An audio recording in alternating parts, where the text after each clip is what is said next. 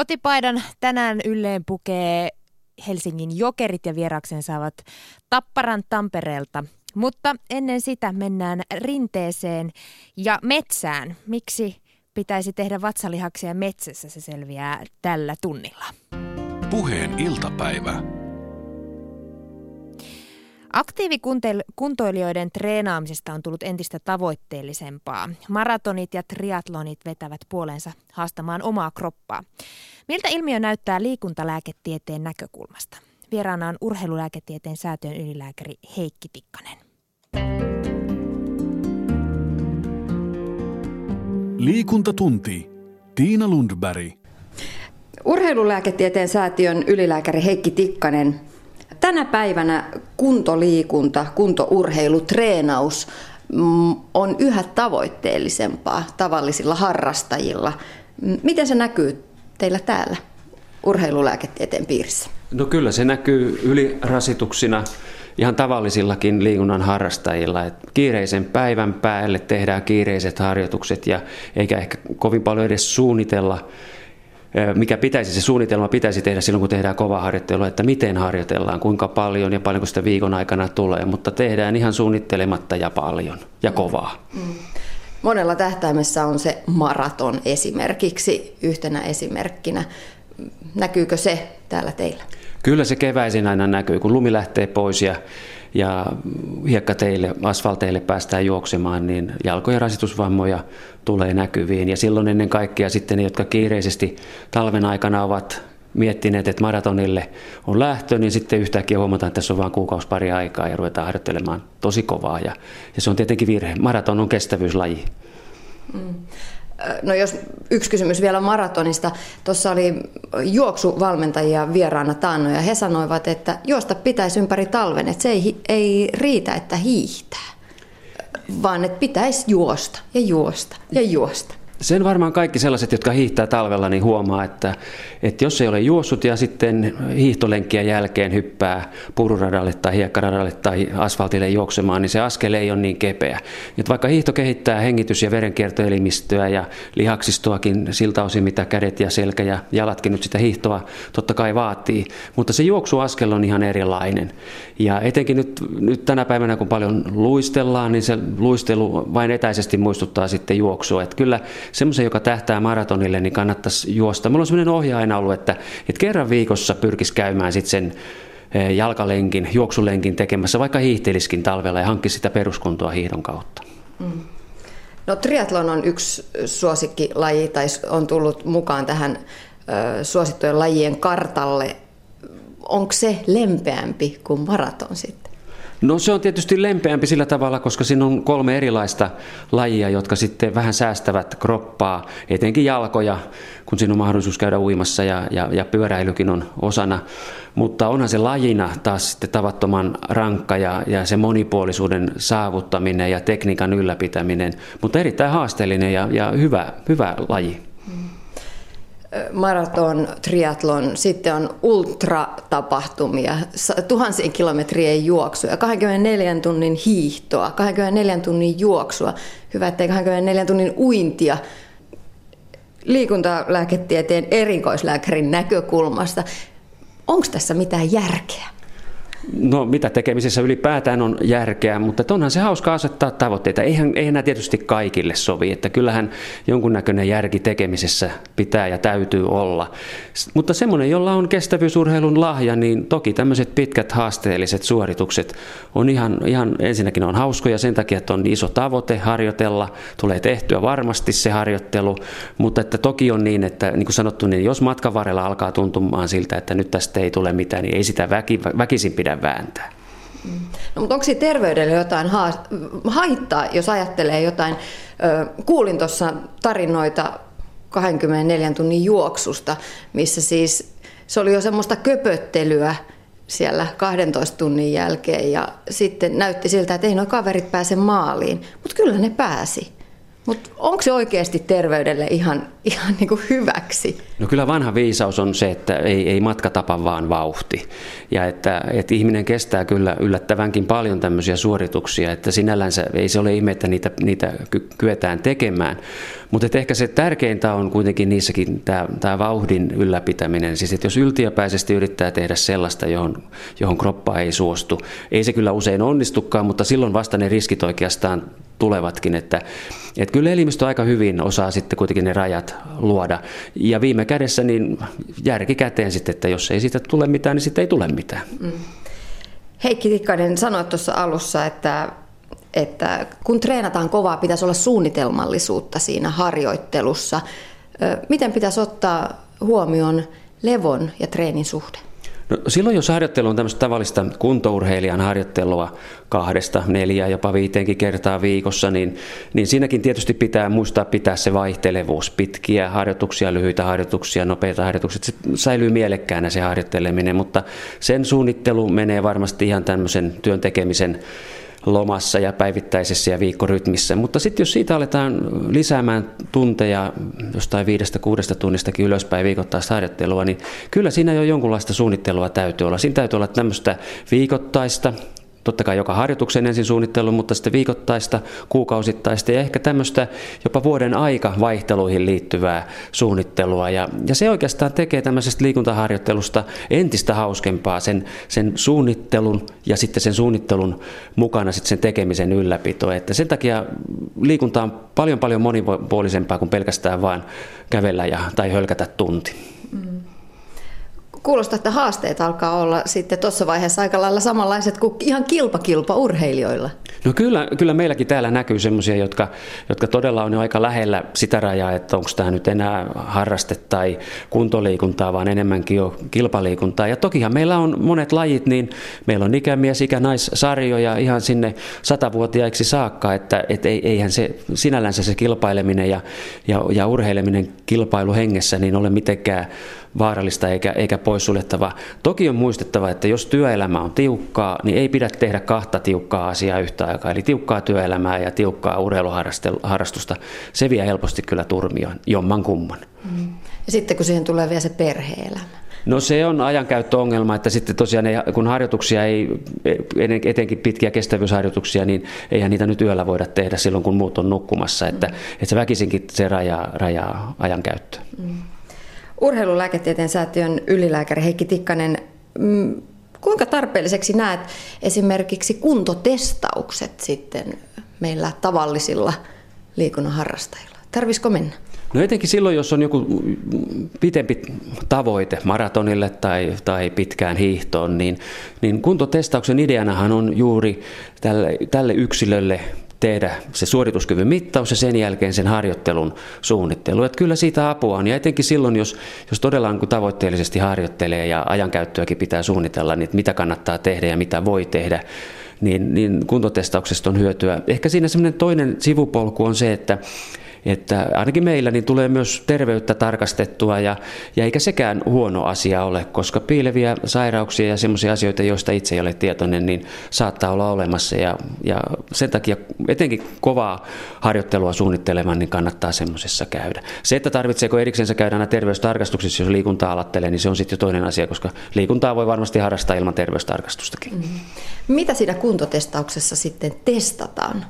No, Millaisia testejä on? No niitä on erilaisia tietenkin. Jos ajatellaan kestävyyskunnon kannalta, niin tärkeintähän on se hapenottokyvyn testaus ja ennen kaikkea, että miten sinne maksimiin mennään, miten elimistö toimii silloin, kun lähdetään kevyestä liikunnasta ihan sinne maksimiin saakka. Maksimi rajaa tietenkin sitä, että kuinka kovaa kykenee juoksemaan, hiihtämään, pyöräilemään, mutta joskus harjoittelun kannalta on paljon tärkeämpää se, että mitä siellä matkan varrella tapahtuu, että minkälaisia kestävyysharjoitteita kykenee tekemään jollakin syketasolla tai kuinka vauhdikkaita harjoituksia pystyy tekemään eh, ilman, että ajautuu sitten sellaiseen tilanteeseen, että siitä harjoittelusta tulee monotonista. Kuulostaa tosi mielenkiintoiselta ihan tällaisen tavallisen harrastajankin näkökulmasta. No se on sitä, ja että, että sen takia ehkä semmoista ei, ei pidä pelätäkään. Ja ehkä jos urheilusta ja liikunnasta haluaa vähän vanhemmalla kielellä saada irti sitä samaa nuoruuden intoa, mitä joskus nuorena urheillessa oli, niin, niin ei sitä minusta mitään haittaa ole. Mutta toki siinä, niin kuin sanottu, järki täytyy pitää kädessä ja, ja, ja pohtia niitä omia rajoja, ettei nyt yltiöpäisesti pidä ruveta tekemään. Siitä huolimatta, vaikka olisi kuntotestissä käynytkin. No Heikki Tikkanen, näkyykö teidän näkövinkkelistä nämä hittilajit, esimerkiksi cross-training, crossfit, Onko se tuonut lisää asiakkaita urheiluun lääketieteen säätiön lääkäriasemalle? No jonkun verran ehkä näkyy, ehkä se näkyy enemmän semmoisena kysymyksenä. Ja näistä tämmöisestä hittilajeistahan ajatuksena on tämä vähän tämmöinen niin kuin hampurilaismalli, että, että nopeasti kaikkea äkkiä. Ja, ja toki on niin, että jos, jos harjoitellaan kovaa vaikka hetkenkin vain, niin kyllähän se kunto nousee, mutta sitten toki täytyy miettiä sitä, että mikä sen harjoittelun tarkoitus on, että, että ei kaikki halua tehdä nopeasti äkkiä jotakin muutakin, vaan että todella halutaan liikunnan parissa nauttia olosta ja rauhallisesti tehdä sitä. Ja jos semmoisesta pitää niin, ja on siihen aikaa ja mahdollisuutta, niin toki sellaista kannattaa tehdä. Kiireisessä työelämässä joskus on tietysti se kunnon suorituskyvyn ylläpitäminen tärkeää ja vaihtelun vuoksi näitä hittilajeja ja, ja näitä uusia lajeja kannattaa kokeilla, soveltuuko ne. Ja jos ne soveltuu, niin mikäpäs siinä. Toinen hittibuumi, mikä on menossa, niin on edelleen jooga. Joogan parissa harrastajia varoitellaan aina selkävammoista. Onko teillä tullut paljon selkävaivaisia joogaajia vastaanotolle? No ei oikeastaan varmaan eriksensä, että minusta joogan hyvänä puolena on, on varmasti se kehon monipuolisen hallinnan opetteleminen ja semmoisten lihasten löytäminen, jota ei muistanutkaan enää, että niitä on, on olemassa. Ja, ja joogaakin on niin eri tasosta ja, ja eri ihmis tyypeille tarkoitettua, että sieltä varmasti jokainen löytää, löytää omansa, mutta se on erittäin hyvä oheislaji moneen muuhunkin harjoitteluun. En tarkoita sitä, että kun se olisi pelkästään oheislaji, mutta, mutta joka siihen suhtautuu epäilevästi, niin kannattaa kokeilla. Ja vastaavasti ehkä ajan joskus kannattaa sitten harrastaa jotain muutakin. Mm. Maria Putkisto, joka on luonut Metod Putkiston, kehonhallintamenetelmän, totesi itse, että nämä kehonhallintalajit on kehonhallintalajeja ja aina pitää harrastaa jotain muuta. No juu, se, se varmaan on näin, ja niin kuin, niin kuin sanottu, niin ne tukee erittäin hyvin sitä, mutta että se on aika mielenkiintoista tehdä sellaisia liikkeitä, joissa liikerajat on aivan äärirajoilla ja, ja huomata siinä kehittyvänsä ja saavansa kroppaan semmoisia liikkeitä, joista ei ehkä aikaisemmin kyennyt unelmoimaankaan, niin että kyllä siinä mielessä joka ja tämmöiset ylipäätään kehonhallintalajit, niin ne on aika mukavia. Niiden parissa voi vähän rauhoittua myös, että ei aina tarvitse olla niin kauhea kiire. No Heikki Tikkainen, kuinka tärkeää itse asiassa on esimerkiksi venyttely kuntoliikkujalle? Kuinka paljon me voitaisiin välttää monia vammoja ja vaivoja sillä, että jaksaisi ja muistaisi venytellä? No tämä venyttelyhän on mielenkiintoinen, siitä aina nousee näitä, näitä kysymyksiä ja, ja tutkimuksia, että vaikka on venytelty, niin vammoja, ei, vammoja tulee silti tai ei tule yhtään sen enempää tai vähempää. Venyttelykin on varmasti sellainen, joka täytyy eriksensä vähän opetella ja, ja se on ehkä semmoista, joka, joka liittyy siihen urheilemisen ja liikunnan riittiin, että, että ennen ja jälkeen liikunnan rauhoitutaan ensin tekemään sitä liikuntaa ja sitten sen liikkumisen jälkeen rauhoitutaan taas siihen muuhun elämään. Venyttely on, minun mielestä se on tarpeellista. On, on monia lajeja, joita ei voisi kuvitellakaan tekevänsä ainakaan sillä kokemuksella, mitä itsellä on, niin ilman, että on vähän, vähän venytellyt. Et monet palloilulajit on sellaisia, joissa tulee äkkinäisiä liikkeitä. Et jos ei yhtään ole venytellyt, niin, niin, niin kyllä, se, kyllä se kroppaa kirpasee. Hmm. Toi oli tosi mielenkiintoinen ajatus toi, että se kuuluu siihen liikunta ikään kuin riittiin, niin kuin sanoit, että ennen ja jälkeen rauhoitutaan. Se on ikään kuin siirtymä siitä arjesta urheiluun ja sitten taas pois. Tosi mielenkiintoinen ajatus. No se on semmoinen, että moni ei varmaan sitä hoksaakaan, mutta, mutta eh, usein me jo, meidän keho jo valmistautuu siihen, esimerkiksi illalla jos lähtee lenkille, niin keho alkaa valmistautua siihen eh, tiedostamatta siinä vaiheessa, kun sen päätöksen tekee. Ja, ja jos oikein tarkkailee itseään, tai jos käy niin, että sille lenkille tai hiihtolenkille tai urheilemaan ei pääsekään, niin voi olla vähän kuin kissapistoksissa, että, että jotain on jäänyt tekemättä. Et keho on kuitenkin semmoinen kokonaisvaltainen ilmiö, ei, ei, ei, ei, tämmöinen mielentila ei ole irrallinen siitä, mitä me fyysisesti tehdään. Me pikkuhiljaa aletaan tässä lähestyä monetkin keski-ikää, ollaan siellä 40 häämöttää. Mitkä on sellaisia tyypillisiä vaivoja, mitkä alkaa vaivata, kun ikä tulee lisää?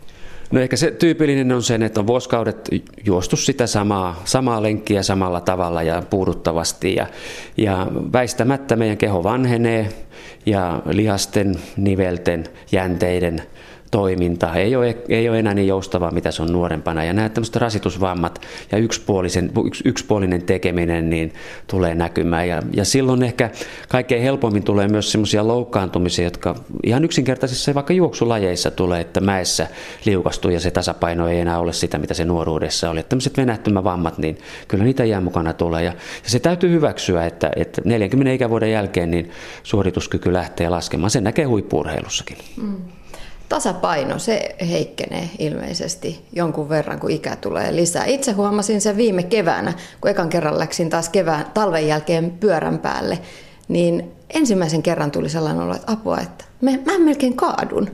Joo, tasapaino aisti ja siihen liittyvät asiat on kyllä hyvin monimutkainen. Mekin sitä täällä ollaan jonkun verran tutkittu ja, ja ennen kaikkea ikääntyville ihmisille niin tasapainotaidon ylläpitäminen on ihan, ihan ehdoton edellytys, koska se, se estää kaatumisia, monia kaatumisia ja monia tapaturmia ja sen ylläpitäminen on kyllä ikääntymisessä yksi tärkeimpiä. Toinen on tietysti lihaskunto. Mm, niin, lihaskunto pikkuhiljaa tai lihas, lihasmassa, lihasvoima vähenee, kun ikää tulee lisää. Kuntosaliharjoittelu olisi siis alkaisi olla aika tärkeää jo tästä 40 korvilla. No kuntosaliharjoittelu tai kotona jumppaaminen, että toki kuntosalilla on monipuoliset laitteet tänä päivänä ja, ja sieltä saa ohjausta ja, ja siellä on ehkä mukava kaveriporukassakin käydä, mutta kyllä ihan tämmöinen, niin kuin mä kutsun tätä urheiluruutuharjoitteluksi, silloin kun tulee televisiosta urheiluruutu, niin siinä on 15 minuuttia aikaa jumpata, niin jos vaikka semmoisen tavan ottaisi, niin sillä jo välttäisi monia vammoja. Mm. Vatsalihasliikkeitä, selkälihasliikkeitä, jalkakyykkyjä, Olisiko siinä jo ihan sopiva setti? Ihan hyvin, hyvin yksinkertaisia, ihan oman, omalla painolla. Että siihen ei välttämättä tarvita kahvakuulaa eikä painoja eikä mitään muutakaan. Että ihan omat punnerukset ja, ja, ja hypyt ja, ja tasapainoliikkeet, niin ne riittää. Mm. No mm, onko sitten teidän näkövinkkelistä, liikuntalääketieteen näkövinkkelistä jotain sellaisia lajeja, jotka on riskilajeja harrastajille? No ei oikeastaan, että kyllä en mä liikunnassa kieltäisi mitään lajia. Et enemmän se on ihmisen taitoon, ikään, kokemukseen ja siihen intoon riippuva. Et tokihan meillä on, tiedetään, tiedetään, että on riskilajeja, jotka voivat olla vaikka hengenvaarallisia, jos ajattelee vaikka vuorikiipeilyä, mutta että kaikki mitä tehdään järjen kanssa, niin kaikki urheilu on minun mielestä vaan hyödyksi. Mm. No sitten jos mä ajatellaan mm, kuntoliikkujan, kuntourheilijan treenaajan arkea. Arjessa tulee näitä hetkiä, kun tuntuu, että selkää jomottaa, on, on vähän kipeä olo, tuntuu ihan kuin olisi vähän jumissa, istunut huonosti päivän. Uskaltaako lähteä treenaamaan? Nämä on niitä kysymyksiä, mitä tulee siellä arjessa vastaan. Heikki Tikkanen, mitä sä sanot? Onko jotain nyrkkisääntöä, että milloin treenata, milloin ei? No kyllä, jos itse se tuntee kipeäksi sairaaksi, niin eihän sitä harjoittelemaan kannata lähteä. Eikä, ja sen tietää, että siitä harjoittelusta ei tahdo tullakaan mitään, eikä se vaikutukset varmuudella ole ollenkaan semmoiset, mitä ne olisi muuten. Ja ennen kaikkea sanoisin näin, että jos sitten semmoisessa tilanteessa kuitenkin vähän epäröi ja lähtee tekemään liikuntasuoritusta, niin pitää olla rohkeutta tulla sieltä pois. Todeta, että tämä ei ollut tänään nyt minun päiväni ja, ja uskaltaa tulla sieltä pois tekemästä sitä sitä harjoitteluaan, peliään tai mitä nyt sitten tekeekin.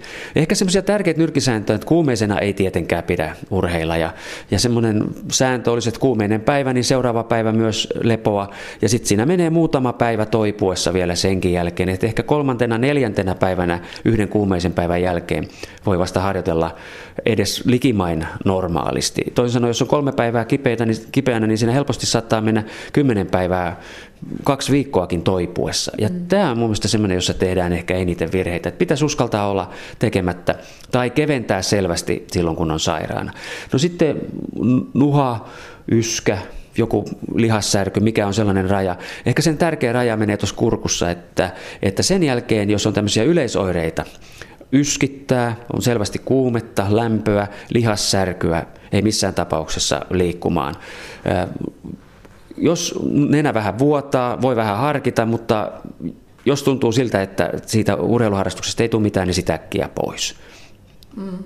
No entä sitten siinä vaiheessa, kun sulla on ollut se flunssa, mm, kestää noin viikon, ei ehkä ole edes kuumetta. Normaaleissa tällaisissa ylähengitystyön infektioissa niin kuin termi oikeasti mm. menee, niin niin ei välttämättä kuumettakaan tule. On köhästä, rohinaa, yskää, nuhaa, vähän huono olo missä vaiheessa sitten on hyvä palata tai milloin saa lähteä taas treenaamaan? No se treenaus pitää silloin aloittaa rauhallisesti, että ulkona kävely, liikkuminen, kaikki semmoinen, mitä nyt arjessa tekee, niin sitä varmasti voi tehdä ja, ja käydä tekemässä. Ja on hyvä todellakin muistaa, että se toipuminen on yllättävän pitkä. Että se, ei, se ei itse asiassa nopeudu yhtään sillä, että nopeuttaa sitä harjoitteluun palaamista, vaan se pikemminkin saattaa hidastaa sitä. Ja että siinä tosiaankin saattaa mennä useita päiviä ennen, ennen kuin on siinä kunnossa, mitä oli ennen sairastumista. Tämä toipilasaika on, on pitkä, mutta silloin voi tietysti lähteä harjoittelemaan, tehdä vähän lyhyempiä, tehdä vähän kevyempiä, tehdä ehkä näitä lihaskuntoharjoituksia kotona lämpimissä tiloissa ja aloittaa kevyesti ja järjen kanssa. No kuinka paljon esimerkiksi sanoit, että lämpimissä tiloissa voi harjoitella Kuinka paljon toi kylmä pakkas ilma ärsyttää meidän keuhkoja? Sehän tiedetään, että astmaatikoilla ei kannata ainakaan yli 10 asteessa mennä ulos juoksentelemaan. Joo, tämä kylmä ilma on, on mielenkiintoinen, koska se ei ole pelkästään se kylmä, vaan se on itse asiassa se ilman kuivuus. Että vaikka sen kylmän ilman, nolla-asteisen ilman il, suhteellinen kosteus saattaa olla olla vaikkapa 80 prosenttia, niin se sisältää murtoosan ehkä puolet, allekin puolet siitä kosteudesta absoluuttisesti, mitä vaikkapa 20-asteinen ilma sisältää. Et se ei ole pelkästään se kylmyys, vaan se on myös se, että se ilma on kuivaa ja kun me hengitetään kuivaa ilmaa keuhkoihin, niin se kosteus täytyy ottaa sieltä ilmateistä koska keuhkoissa on sademetsä, siellä on 100 prosentin ilmankosteus keuhko ja, ja kehon lämpötilassa. Toisin sanoen se ei ole pelkästään se kylmä, vaan se on myös tämä kuivuus. Ja tämä joskus sama yllättää kyllä talvella sisähalleissa, jos on tavattoman kuiva ilma. Että on huomioitava, että siellä, sielläkin sellaiset ihmiset, joilla hengitystiet on herkät, niin saattavat oirehtia helposti. Niin, ja varsinkin jossain jalkapallohalleissa, missä saattaa vielä se hiekka pöllytä siellä on lisäksi. Pölyä. Mm. Siellä on pölyä, joka saattaa vielä vaikuttaa siihen. Ja, ja, ja tänä päivänä, jos siivouksesta tingitään, niin sitä pölyä on sitten vielä enemmän. Että siitä siivouksesta minun mielestä ei pitäisi tinkiä. Heikki Tikkanen, musta tuntuu, että viime aikoina on ollut kauheasti tämmöisiä, jos puhutaan venäjästä flunssista, niin pitkittyneitä flunsseja. Että tuntuu, että kestää ja kestää ja kestää ja ei parane millään. Onko teillä tarkempaa tietoa tästä ilmiöstä? No ei meillä tarkempaa tietoa siitä ole. Mä luulen, että sitä on varmaan ollut vähän kaikkina aikoina, että, että varsinkin virustulehduksiin tuppaa liittymään semmoinen, että niitä viruksiahan täällä pyörii meidän ympärillämme alvariinsa ja että ne vaarallisethan on sitten nämä influenssavirukset, joita, joita vastaan on näitä rokotukset olemassa, mutta sitten näitä muita vastaan ei ole ja ne tulee ja, tulee ja menee ja, ja ehkä, ehkä juuri sen takia, että harrastetaan liikuntaa ja ennen kaikkea harrasteliikunta on tiukentunut, niin siihen kiinnitetään sitten ehkä enemmän myös, myös huomiota. Jotkut virukset, bakteerit, ennen kaikkea virukset, niin ne tekee sen, että niillä on tämmöisiä vuosivaihteluita, että, että saattaa mennä monta vuotta, että, että, että niitä ei näy ja sitten ne yhtäkkiä ilmestyy tänne meidän keskuuteemme ja, ja jylläävät ja aiheuttavat meille harmia. Hmm. Onko muuten kilpaurheilijoille erilaisia ohjeita flunssan ja muiden sairauksien kanssa – touhuamisen siihen, että milloin voidaan harjoitella, milloin, voi, milloin pitää levätä. Kuinka, kuinka tarkkaa se on sitten siinä vaiheessa? kun ollaan kilpaurheilija? No kilpaurheilijalla se on vielä tarkempaa, eikä kilpaurheilijan pitäisi poiketa millään tavalla näistä yleisistä, yleisistä ohjeista. Että, että se, että niistä poiketaan, on, on poikkeustapauksia ja, ja silloin riskit täytyy arvioida aina tietenkin ihan, ihan sillä kertaa siihen tilanteeseen liittyen, mutta kyllä nämä yleiset liikkumattomuuteen silloin kun ollaan kipeänä, niin niihin liittyvät ohjeet ovat, ovat tismalleen samoja ja, ja voisin sanoa näin, että ur, kilpaurheilijan ja huippuurheilijan täytyy vielä tarkempi olla ennen kaikkea tämän levon ja palautumisen ja sairastelun suhteessa, koska hänen, hänellä se yksi kausi saattaa kaatua siihen, että se päättyy sairasteluun. Mm. Uimari Hanna-Maria Seppälä sanoi, kun kysyin häneltä tästä sairastelusta, että kuinka tarkka pitää olla että siinä, että voiko liikkua flunssa-aikaan toisten ihmisten keskuudessa, niin hän sanoi, että no ei hän oikeastaan tule kipeäksi, kun pitää huolen siitä, että syö hyvin ja nukkuu hyvin. Ja voi hyvin. Että jos semmoinen yleinen hyvinvointi on, on, on yllä, niin se kyllä varmasti pelastaa meitä sairastelemiselta. Mm. No Heikki Tikkanen, puhutaan vielä näistä kuntourheilijan, kuntoliikkojen tavallisen Matti Meikäläisen vaivoista. Tenniskyynärpäähän on, on tunnettu termi. Ehkä sitä voisi puhua myös tänä päivänä hiirikätenä. Mistä silloin on kysymys? No se on ylirasitustila ja siihen on monenlaisia pieniä ja vähän isompiakin syitä. Se, on, se ei ole tämmöinen yhden asian vaiva. Ja, ja siinäkin, on, siinäkin on todettu se, että se yksipuolinen, yksipuolinen liikunta tai yksipuolinen liike, mikä siihen, siihen kohtaan osuu, niin on juuri se, se syyn aiheuttaja. Ja, ja, ja sen takia tämmöinen monipuolinen harjoittelu myös semmoisissa lajeissa, joissa esimerkiksi käytetään mailaa, niin on äärettömän tärkeää, koska sillä tavalla pystytään estämään sen yksinkertaisen toistetun monta kertaa tekevän liikkeen aiheuttava rasitusvamma, mikä nyt sitten tenniskyynärpäässäkin tulee esiin. Mm. Millä se saa parantumaan? Harjoittelemalla. Että ne, niitä parhaita harjoituskeinoja, mitä, mitä tenniskyynärpään harjoittelemiseen on, on yksinkertainen kuminauha liike, jolla voimistetaan sitä lihasta, joka, joka siinä tilanteessa, kun pallo osuu mailaan, tärähtää ja, ja, ja vammautuu. Ja tämmöinen kuminauha harjoittelu on yksi niitä parhaita harjoittelukeinoja. Mm. Toki kylmähoitoa on annettava ja joskus täytyy pitää vähän liikkumattomanakin, mutta tämmöinen kuminauha harjoittelu on, on todettu tärkeäksi. Joten tästä on hyvä mennä siihen, että me voidaan myös itse tehdä jotain. Se, että säilyy kunnossa, säilyy liikuntakykyisenä, vaatii myös meitä itseltämme jotain. Että kaikki ei, ei tule taivaasta tiputettuna, eikä lääkärit aina pysty pelkästään auttamaan.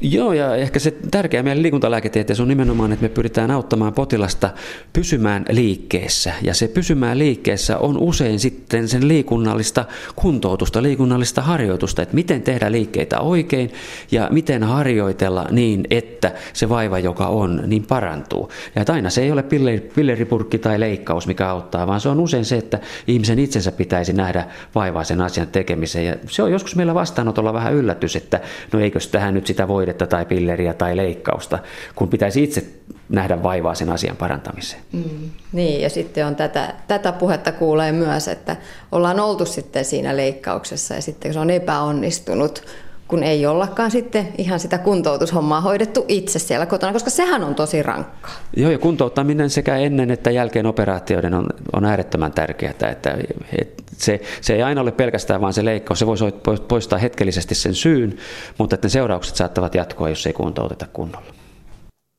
Näin sanoi urheilulääketieteen säätiön ylilääkäri Heikki Tikkanen.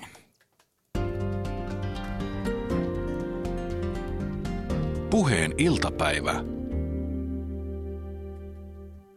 Nyt tavataan mies, joka on aloittanut laskijan uransa kolmevuotiaana kauniaisten laskettelu rinteessä isän kanssa valjaissa. Lapsena alppilaskija Markus Sandel harrasti myös jalkapalloa, mutta vauhti ja rinneelämä vetivät pitemmän korren. Mä en ehkä ole joukkuepeli-ihminen, mä tykkään, että kaikki on omissa käsissä, toteaa Sandel. Vuoden 2009 vakava loukkaantuminen ja siitä takaisin mäkeen pääseminen avasi miehen silmiä. Siitä tajus, että kaikki voi loppua milloin tahansa, että mikään ei ole itsestään selvää. Liikuntatunnin urheilija elämää sarjassa tavataan nyt alpinisteista kaikista ihanin Markus Sandel, joka lähtee kauteen hyvällä mielellä. Tiina Lundberg tapasi miehen Alppimaajoukkueen kauden avausinfossa. Markus Sandel, minkälaisella fiiliksellä lähdet tähän kauteen? Aika innokkaalla fiiliksellä kyllä. Että niinku, varsinkin nyt, kun viime viikot on ollut aika haastavia ja Itävalta on tullut tosi paljon lunta eikä olla päästy kunnolla treenaamaan, niin se nälkä, että sä pääset laskemaan, niin on, on aika iso. Että seuraava viikko on aika tärkeä ja, ja odotan innolla, että pääsee sinne, sinne vähän fiilistelemään ja sitten Sölleniin kisaamaan. Mm. mitä tavoitteita sulla on? Ää, siihen Sölleniin vai koko kauteen? Molemmat. No kyllä niin kuin se päätavoite on tietenkin se, että mulla on muutama eri. Päätavoite on se, että mä haluan voittaa. Mä haluan päästä sinne, sinne palkintopalille ja mä haluan olla nopein. Et se on aika selvä juttu. Mutta se toinen tavoite on se, että miten mä pääsen sinne. Ja, ja mulla on ollut ongelmia sen kanssa, että, että mä oon yrittänyt, yrittänyt liian nopeasti tavallaan tavoitella sitä voittoa ja, ja halunnut sitä liikaa, niin äh, mä oon laskenut tai ottanut liian härskin ajolinjan ja silloin samalla mä eliminoin mun parhaita niin kuin, ää, no, Puolia. puolia, kiitos, niin tota, ää, ja, ja on alkanut tekemään virheitä. Ja se on, niinku, se on ollut mun isoin ongelma. Et nyt niinku, tämä toinen tavoite on se, että mihin mä pääsin viime kaudella jo vähän, on se, että mä keskityn niihin oikeisiin asioihin ja, ja, ja tota, niihin mun parhaimpiin, parhaimpiin juttuihin ja, ja yritän saada sitä kautta sen laskun niin kuin onnistumaan täydellisesti, koska kyllä se vaan valitettavasti sitä vaatii. No mennään tästä päivästä vähän taaksepäin. Tässä urheilijaelämää sarjassa käsitellään vähän laajemmin urheilijan elämää ja sitä kaarta. Muistatko mitään niiltä ajoilta, kun kolmevuotiaana 90-luvun alussa meni eka kertaa suksille? Ää, no ei mulla ole sellaista tietynlaista muistikuvaa, mutta kyllä niin kuin mulla on pieniä pätkiä sieltä sun täältä. Ja, ja mä vedin siis Fajan kanssa valjaissa ja, ja, ja silloin Granin rinteessä oli vielä semmoinen iso, siinä oikeassa alareunassa oli semmoinen iso kuoppa, jossa oli jotain, en mä tiedä, neljä, viisi puita. Se tuntui silloin ihan valtavan kokoiselta. Ja jostain syystä mä vedin aina sinne, että Faija joutui kiskoon mut sitten sieltä takaisin, kuopasta takaisin ylös. Mutta mut tota, kyllä ne on hauskoja aikoja siitä, siitä tai se koko Grani aika. Mm-hmm. Niin, tosiaan sä oot Grani IFK hiihtokoulun kasvatti, kuten myös Viktor Malmström. Mikäs ihme siinä pikkumäessä on, että sieltä kasvaa noin kovia alppihiihtäjiä?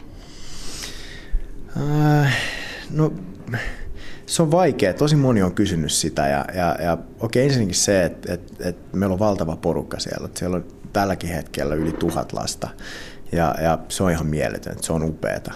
Ja, ja mä luulen kuitenkin, että se tärkeä juttu on se, että, että Suomessa meillä on semmoinen tietynlainen iltalaskukulttuuri, mitä Itävallassa ei ole, tai Alpeilla, että siellä lasketaan viikonloppuna ja ei ole sitä iltamäkeä.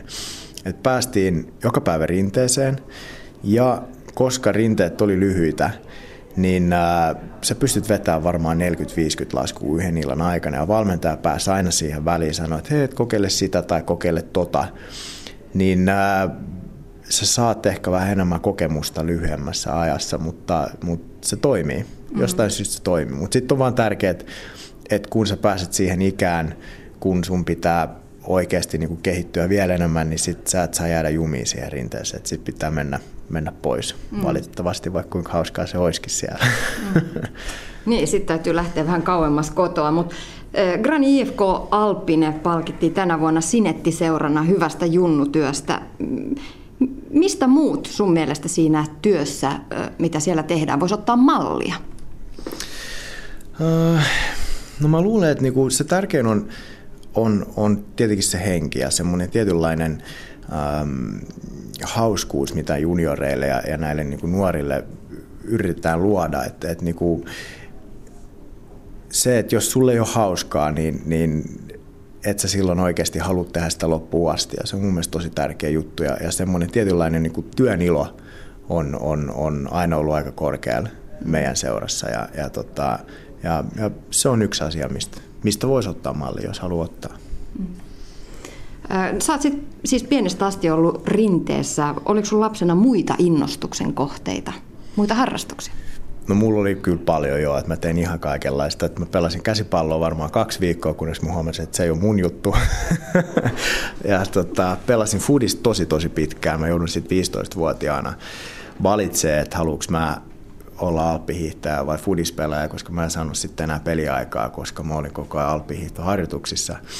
Ja, ja sitten mä kokeilin melkein kaikkia lajeja vaan mitä voi. Et mä, mä liikuin paljon ja, ja, ja meillä oli hyvä porukka siihen aikaan vielä Granissa, noita nuoria kundeja, niin, niin ei ollut ainakaan tylsiä hetkiä. Mm. Mikä siinä alppihiihdossa sitten veti pois futiksen parista?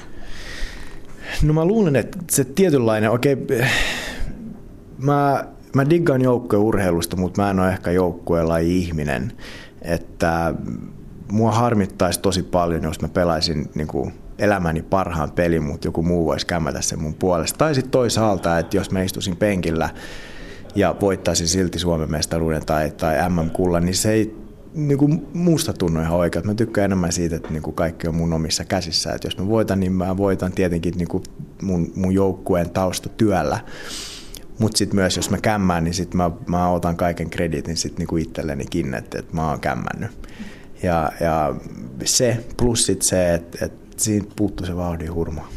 Kyllä se, niin kuin se vauhti on hauskaa. Mm-hmm. Sä oot muuten käynyt aina silloin tällä tapaamassa lapsia siellä kauniaisten laskettelurinteessä. Millainen esikuva sä haluat olla niille pikkulaskijoille? No mä haluan näyttää niille tietenkin, että, niinku, että hauskaa pitää olla ja, ja, ja se, että, että, että jos sä niinku oot motivoitunut ja, ja valmis tekemään sitä työtä, niin varmasti saat jotain, jotain niin kuin palkitsevaa siitä irti. Et, et niin kuin, ei tietenkään kaikkien ura voi viedä siihen voit, maailmankapin voittoon, enkä mä tiedä, että viekö munkaan, mutta mä tiedän ainakin, että niin kuin tämän kaikkien työn kautta, niin, niin tota, ihan varmasti mä oon oppinut ihmisenä paljon, paljon asioita ja, ja, ja, ja sen mä haluan tuoda niille esille. Et, et, se on hauskaa tälläkin kaudella, mulla on oma, oma Marcus Sander Racing School, semmoinen portti, porttikoulu tuolla Granissa ja, ja tota, siihen mä tuun varmasti menemään aika usein moikkaamaan, kunhan mä vaan on himassa. Mm. sun elämä, Markus Sandel, näyttää tosi kiiltokuvamaiselta. Kauniaisista kotoisin oleva hyvännäköinen kundi, mutta vaikeuksiakin on ollut matkassa. Vuonna 2009 loukkaannut vakavasti ja toinen munuaisesi jouduttiin poistamaan. Miten tällaiset tapahtumat on muuttanut sua tai vaikuttanut sun elämän asenteeseen? Mm, no kyllä se, se tietenkin, vaikka tämä kuulostaa kliseemäiseltä, niin se avaa silmiä. Että mm, sä opit, se oli niin lähellä, että, että mä olisin jäänyt sinne rinteeseen ja muutenkin sit mulle sanottiin lää, lääkärikin, että, että sä et pysty kilpailemaan enää koskaan, niin äh, siinä joutuu oikeasti, tai siinä tajus sen, että hei, että mikään ei ole itsestään selvää ja, ja tota, kaikki voi loppua ihan milloin tahansa ja, ja, ja opit tavallaan, että mitkä asiat on tärkeitä ja mistä kannattaa stressata ja mistä ei kannata stressata. Ja, ja, ja sä saat semmoisen vähän niin kuin laajemman kuvan ehkä, ehkä niin kuin sun tilanteesta ja, ja, ja mitä sä haluat ja, ja muutenkin niin kuin elämästä. Et, et, et se on tuonut jonkun verran rauhallisuutta kyllä niin kuin elämään, vaikka silloin hetkellisesti se ei ollut hirveän kiva tilanne, mutta, mutta tota, tälleen jälkeenpäin niin olen varmasti paljon viisaampi kuin mitä mä olin ennen sitä. Mm. Kuinka rankkaa oli se kuntoutumisaika? No se oli tietenkin raskas. Mä, olin, mä olin pari viikkoa sairaalassa ja, ja tota, sen jälkeen mä saanut liikkuu kuuteen viikkoon ja, ja muut lähti 10 kiloa lihasta ja, ja tota, hemoglobiini oli alle sadan ja joka kerta kun sitten nousi niin kuin, tuntui siltä olisi putonut heti, heti takaisin lattialle ja, ja tota, kyllä niin kuin, mä olin tottunut siihen, että mä voisin tehdä fyysisesti raskasta duunia. Et, et periaatteessa kuntouttaminen, vaikka se oli niinku turhauttavaa, niin, niin, niin se ei ollut niinku ylitsepääsemätöntä. Mutta, mutta se, mikä pelotti eniten, on tietenkin se tunne, että, että, että sit kun mä pääsen rinteeseen ekan kerran uudestaan, niin, niin uh, uskallaanko mä oikeasti niin kuin antaa kaikkeni, että pelkääkö mä. Ja, ja onneksi mä täysin sen, että ei. Niin, niin tota, se, oli, se oli tosi tärkeä juttu. Mm, tänä päivänä puhutaan aika paljon urheilun ja opiskelun yhdistämisestä. Urheilijoille, nuorille urheilijoille pyritään rakentamaan urheilijan polkuja. Miten opiskelu on mahtunut sun elämään? No mä pidin heti sen jälkeen, kun mä sain lakin, niin, niin semmoisen linjan, että mä keskityn urheiluun täysin.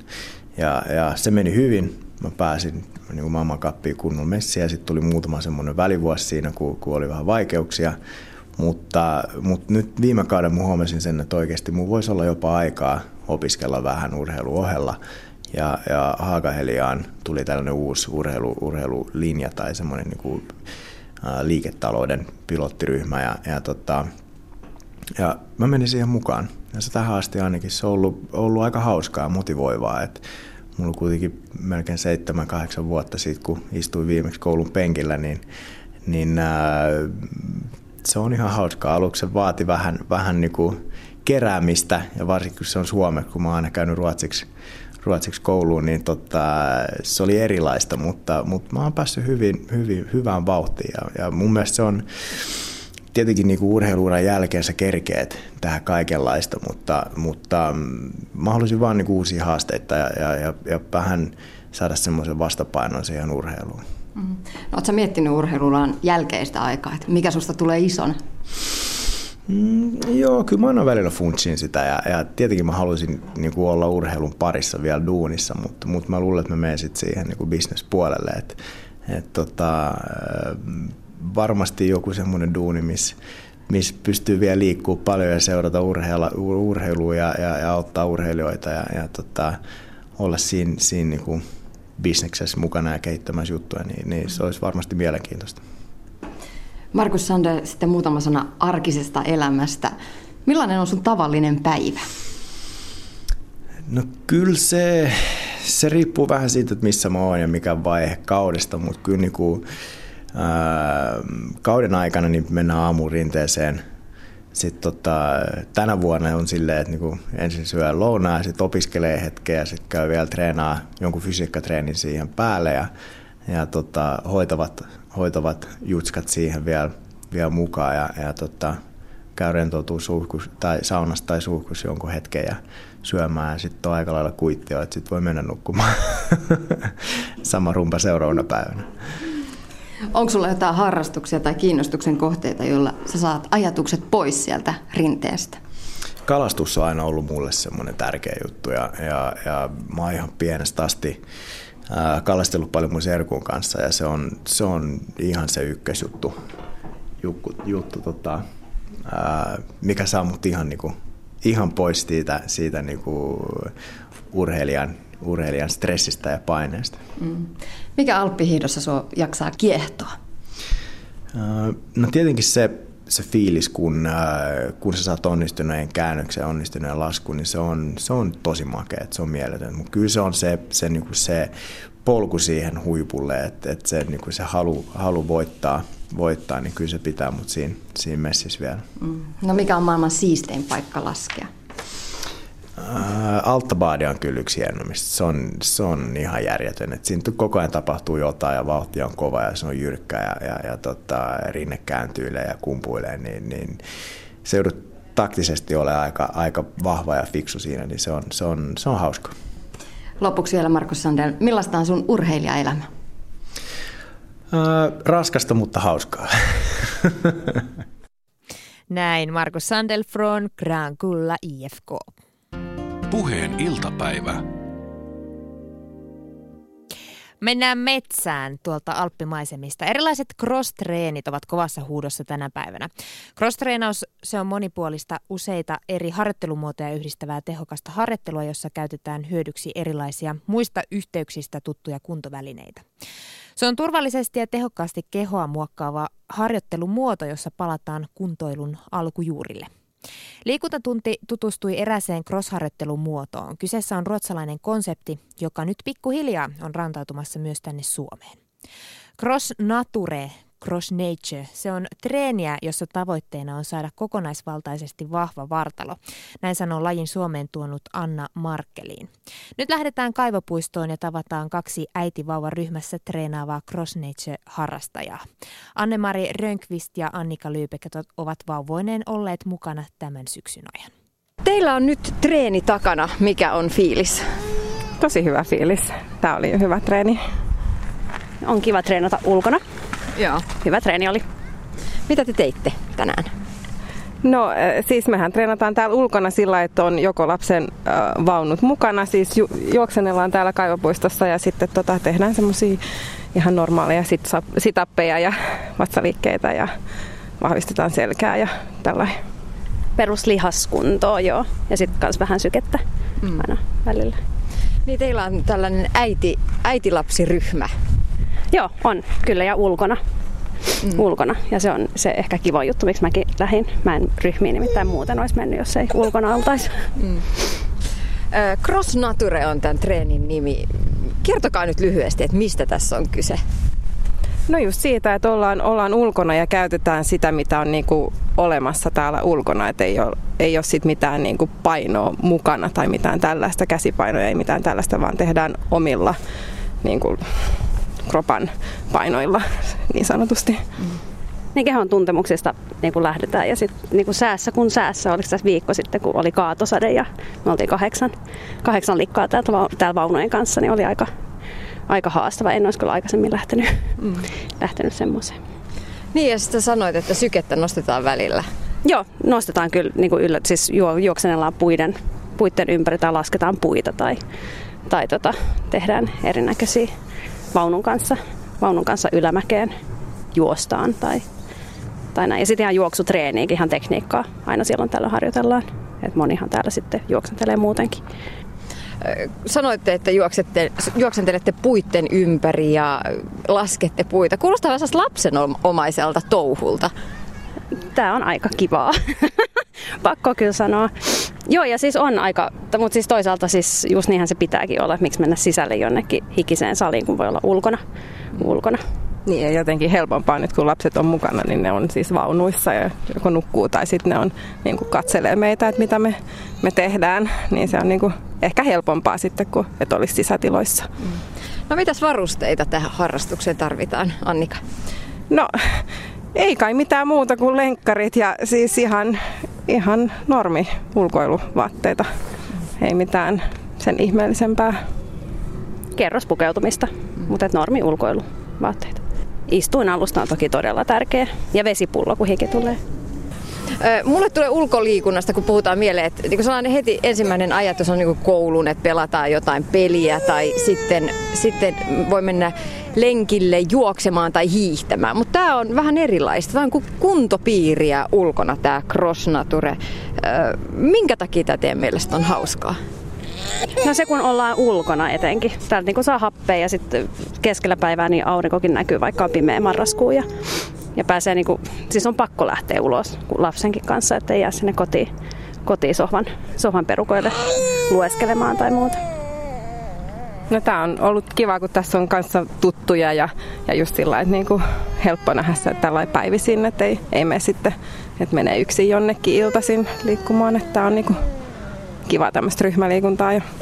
Ja tähän aikaan oltaisiin muutenkin vaunulenkillä aika usein, mutta ei kaatosateessa kylläkään. Mutta... Kuulostaa jotenkin kaatosateessa tuolla noin tehdään vatsalihasliikkeitä nurtsilla. Aika sottasta puuhaa. Miten ihmeessä te kestätte sellaista?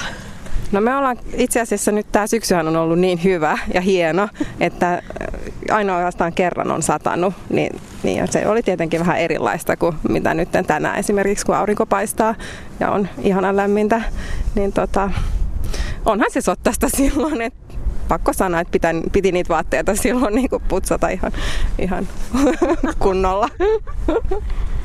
Oli jo osoittaa, mutta yhdellä oli jätesäkki päällä, niin se kai vähän auttoi, auttoi asiaa. Toisella oli ikään joku semmoinen pukupussi, jossa oli reijät, sekin toimi hyvin. Oletteko te huomannut, että miten se raitisilma vaikuttaa mieleen? Tutkimusten mukaanhan luonnossa liikkuminen vähentää esimerkiksi stressitasoja.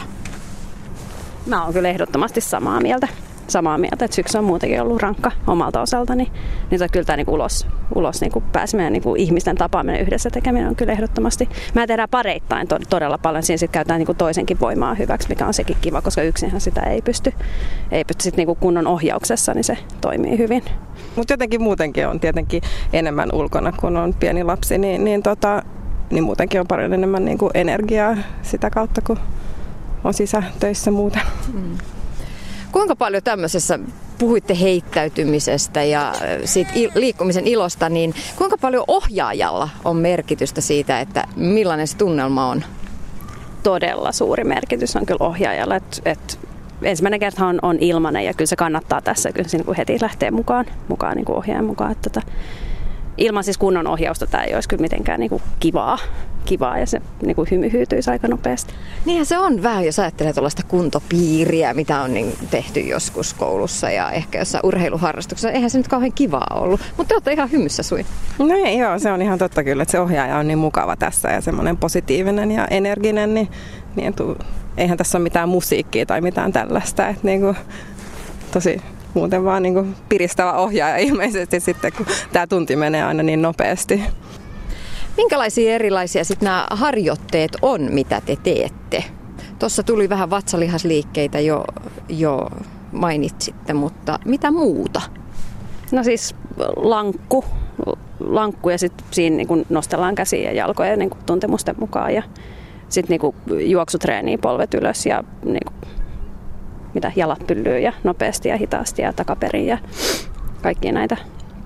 Mitäs muuta sitten joo, sitten me tuossa noin, niin tuossa lavalla sitten nostellaan, yläkroppaa tai alakroppaa, niin että saadaan niin kuin vähän samaa, mitä tehdään jossain sisäsalissa, niin pystyy täällä sitten toistamaan. Ja sitten näitä pölkyllä tehtiin jotain kasariliikettä, kasariliikettä, sellainen hello world. Joo, ihan siis peruslihaskuntoahan tämä on, kun ei ole mitään niin kuin ylimääräistä sillä että mitä nyt jalkoja vahvistetaan, niin kuin seistään puita vasten. Oletteko saanut jotain aha-elämyksiä tästä, tästä tota, treenistä, sellaista, että on tullut mieleen, että ai vitsi, että en, enpä koskaan tajunnut, kun on jumpassa käynyt, että tämä pitäisi tehdä näin, tai että joku on tehnytkin joskus ihan väärin jonkun liikkeen? No siinä mielessä tämä on tosi hyvä, kun meitä on suht, suhteellisen vähän tässä ryhmässä ja se ohjaaja tietenkin kiertää ja, ja kertoo, että miten tässä pitää niin kuin, ja mihin sen tarvii niin kuin, tuntuu sen liikkeen. Että kyllä niin kuin, en mä nyt, siis ihan varmasti on tullut aha-elämyksiä tämän, tämän syksyn aikana, mutta mut just se, että niinku saa sitä, että kertoo aina ne, että, että missä pitää tuntua ja miettikää, että nyt tämä pitää tuntua tässä näin. Niin jotenkin sekin auttaa siihen, että saa sen liikkeen jotenkin oikeaksi. Niin, noissa jumppakeskusten, liikuntakeskusten ryhmissä on aika paljon usein osallistujia, niin siellä ei oikein pysty sillä tavoin ohjaajat mm, yksilöllisesti auttamaan. Oletko saanut aha-elämyksiä tämän syksyn aikana? Olen kyllä ehdottomasti saanut. Että aika väärin on kyllä tehnyt, kun ei ohjaaja ollut, mutta tämä on vähän niin kuin olisi vähän personal traineri ja sitten toisaalta ei. Ja sitten ryhmäliikuntaa ja toisaalta ei. Ja sitten kuitenkin to- todella itsenäisesti tehdään. Mutta saa niinku yksilöohjausta ja sitten saa vähän vauvanhoitoa välillä, välillä kanssa, jos vauva huutaa. Niin no yksi aha-elämys on toki se, että kun lankussa on, niin kun sitä on tehnyt aika paljon, totta kai, niin siinä pitää oikeasti olla suorassa. Että myös se niin kuin pylly pitää vetää ihan suoraksi, suoraksi niin kuin napaan päin, niin sitten siinä pystyy paljon helpompi olla ja pidempiä aikoja. Crossnaturesta kertovat Anne-Mari Rönkvist ja Annika Lybeck. Yle Puhe. Ruotsin Malmössä kolmas erää on jo vauhdissa kovastikin ja siellä pikku leijona-urokset äh, runnovat tuota naapurivaa Venä- me Venäjää oikein kunnolla. 4-1 kolmannen erään jälkeen pelattu 52-13. Ja jääkiekolla jatketaan tätä iltaa jääkiekokierros, jossa kohtaavat tänään jokerit ja tappara. Ja minä kiitän tästä iltapäivästä. Päästään tänne mikin ääreen toisen uroksen, anteeksi, urheiluina